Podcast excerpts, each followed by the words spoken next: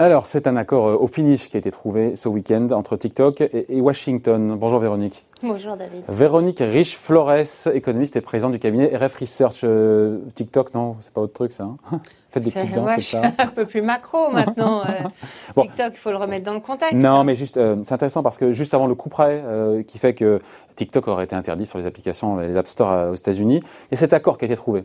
Euh, J'en donne un peu les, termes. Oracle euh, mmh. et Walmart, donc américains, seront donc les partenaires privilégiés. C'est le terme qui a été employé, euh, à la fois technologiquement pour Oracle et commercialement pour, pour Walmart de TikTok et pourront acquérir jusqu'à 20% du capital donc de TikTok global hors Chine. Est-ce que pour Trump, c'est une victoire? C'est une demi-victoire. Il a gagné. TikTok est contrôlé par des Américains parce que 20%, ça ne fait, pas, ça fait pas une majorité, sauf qu'au-dessus, il y a euh, ByteDance. 40%, ouais, voilà. Et ByteDance est contrôlé par des fonds d'investissement américains pour partie qui ont 40%. Donc quand on fait la somme de tous les étages, on a 53% de capitaux américains. Voilà. Victoire ou demi-victoire pour, euh, pour Trump?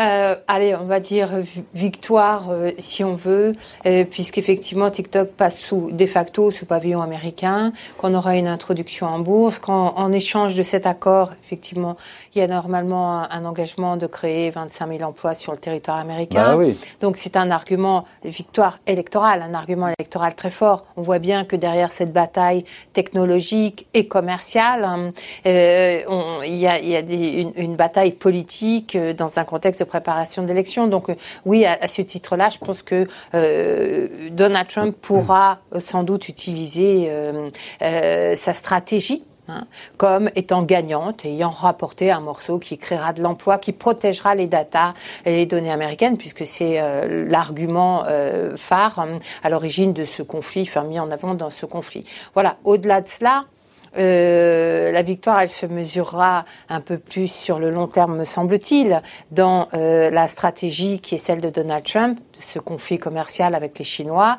commercial et technologique. Hein. On voit bien que les, deux euh, est de plus en plus technologique, parce qu'effectivement, sur le plan purement euh, du commerce des biens, etc., on voit que la stratégie a quand même pas été euh, tout à fait gagnante, hein, et que les pertes pour l'industrie américaine sont colossales, et qu'avant de retrouver des, les, industriels et les consommateurs américains sont importantes. Hein. Et avant de, pouvoir dire que ce sera un succès, je pense qu'il va s'écouler de, l'eau sous les ponts. Donc là, on est sur des, euh, des sujets qui parlent plus d'ailleurs hein, aux consommateurs actuels, hein, des sujets technologiques qui sont euh, l'ambition de demain également, donc euh, très stratégiques également.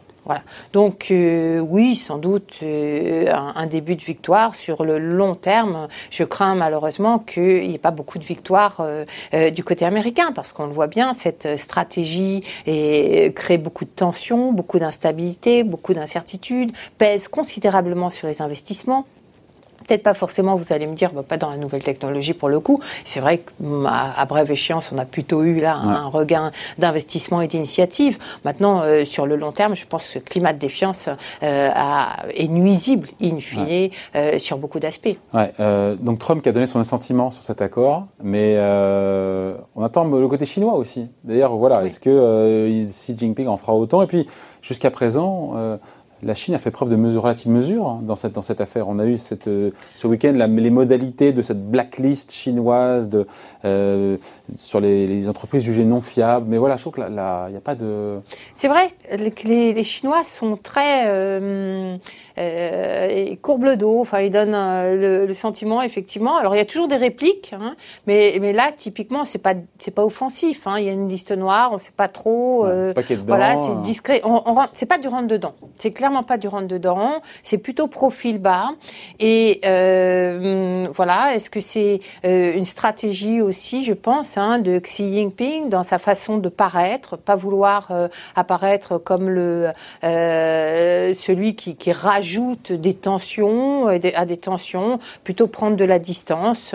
Et finalement, c'est assez fin d'ailleurs, je trouve, comme comme façon de faire par rapport à, avec Trump en face de lui. Je pense que ça, ça marque euh, une autre, euh, un autre personnage qui est plutôt à l'avantage de Xi Jinping pour le coup. Ça ne veut pas dire qu'il euh, n'est pas la main sur effectivement euh, les, les, limitations d'activité, etc. des entreprises américaines en l'occurrence sur le sol chinois. Et là, euh, pour le coup, c'est blacklist et black box. Hein. C'est-à-dire qu'on n'a pas grand-chose comme précision quand même hein, sur sur les. Parce que ça pourrait faire mal, ou encore que les gens de la tech américains sont alors, sont, moins, sont présents en Chine, mais moins que. Oui, c'est parce que le marché est fermé chinois que, pas forcément, que des géants, que des géants chinois de la tech ont réussi à être ce qu'ils sont aujourd'hui. Oui, mais c'est peut-être pas forcément d'ailleurs que sur la tech, hein, et c'est peut-être sur d'autres secteurs que des entreprises américaines pourraient euh, pourraient subir le contre-coup. D'ailleurs, elles le subissent de toute façon, elles subissent le contre-coup de la mauvaise situation, enfin des difficultés conjoncturelles en Chine et de la politique ou de cette guerre commerciale depuis pas mal de trimestres. Si vous regardez le détail des, des profits des entreprises en Chine, hein, qu'elles soient étrangères ou nationales, c'est quand même pas tout à fait la même histoire. Hein. Donc les étrangères souffrent beaucoup, et, et ça c'est pas nouveau. Et sans doute que ça, ça doit, ça va s'accentuer vraisemblablement D'autant qu'il n'y a pas que il a pas que du TikTok. une fois que c'est réglé, il y a d'autres sujets. Non, mais il y a d'autres sujets. Que, alors, sans entrer en détail, mais il y a WeChat aussi qui est menacé d'interdiction aux États-Unis. Donc voilà, qui appartient au chinois Tencent, qui est utilisé par 20 millions euh, d'Américains. Enfin, il y a d'autres dossiers aussi. Il y a aussi, hein. le dossier Huawei, hein, qui est encore. Euh, non, il y en a, il y en a beaucoup. Pourquoi? Parce que la, la tech, euh, c'est forcément très stratégique, hein, que c'est finalement probablement hein, que l'avenir et la, la, puissance relative des, des, grandes puissances se fera en fonction de leur positionnement sur la tech. Entre parenthèses, on peut se demander où sera l'Europe d'ailleurs. Mais et puis il y a autre sujet. Et puis il y a l'autre sujet qui est tout aussi important. Euh, on en parle moins, euh, nous, euh, observateurs directs, mais c'est le problème de la, le sujet de la sécurité, hein, qui est finalement l'argument mis en avant par la plupart des opposants aux entreprises chinoises, que ce soit Huawei ou TikTok, etc.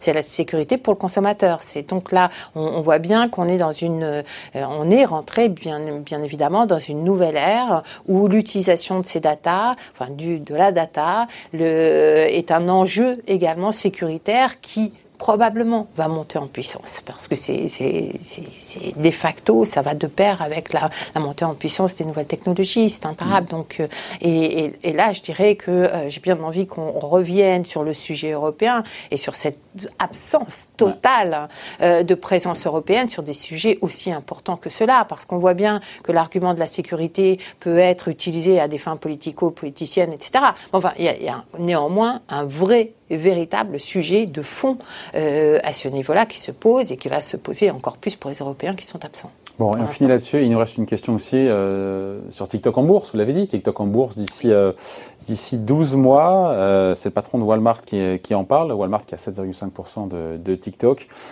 Valoriser 60 milliards d'après euh, aujourd'hui, c'est raisonnable euh, ou voilà, ça fait partie de l'engouement pour, euh, Alors, bah, écoutez, moi, je n'ai pas, pas les compétences pour valoriser ou pour avoir une idée de la valorisation. On verra bien si, au moment de l'introduction, on aura une introduction aussi flamboyante que ce qu'on a vu ces dernières semaines, où effectivement, on voit qu'on a des, des, valorisations qui sont multipliées et vitesse grand V. Là, on est encore dans un dans un timing favorable. La question de savoir combien de temps ce timing va rester favorable sur le marché de la nouvelle technologie, en tout cas aux, États-Unis et ailleurs. Hein. le mois septembre un plus compliqué. Mois de septembre de correction sur les marchés, euh, ben notamment les marchés américains. C'est quoi C'est euh, troisième semaine de repli hein, pour le, pour le moins, moins repli pour oui, le Nasdaq, alors, pour le S&P. On s'inquiète pas beaucoup parce qu'on est, on est monté tellement bah, que oui. voilà, il y a à peine sur le graphique euh, la correction qui pourtant est quand même commence à être significative. La vérité, me semble-t-il, c'est que un, on a une évidence euh, de la espèce de, euh, de, de bulle hein, qui, euh, qui, qui, qui, se développe sur ce marché très très rapidement. On a pas mal de scandales, hein, euh, dont Nicolas ou d'autres, enfin, qui ont euh, ponctué l'actualité aussi sur ouais. ces dossiers-là, qui, qui font que ça crée quand même un, un, climat de suspicion, bon an mal an. Et puis, je crois que fondamentalement, ce qui s'est passé sur la tech est à, à relier à l'explosion des bilans des banques centrales. Or, les banques centrales aujourd'hui sont plutôt dans l'attente. Elles ont fait énormément et, euh, et mettons-nous à leur place pour comprendre qu'elles aient envie un petit peu, si ce n'est de lever le pied, en tout cas de ne pas en rajouter tout, tout de suite s'il n'y a pas de nécessité. Parce que euh, tout suggère qu'il y aura peut-être bien nécessité possibilité d'en rajouter dans quelques mois. Donc aujourd'hui, euh, statu quo, et, et, on voit bien que quand le marché n'est plus alimenté par les mmh. liquidités très abondantes des banques centrales, ça commence à coincer, euh, à, bloquer. Et je pense qu'on est véritablement là probablement dans une période où on pourrait avoir des, corrections euh, parce qu'on est, on est monté très vite et trop vite sans doute. Bon, on en reparlera en tout cas. Voilà, merci donc pour ce point donc avec vous, Véronique Riche-Flores, économiste et présidente du cabinet Rep Research. Allez, vous pouvez jouer TikTok, c'est bon. Allez.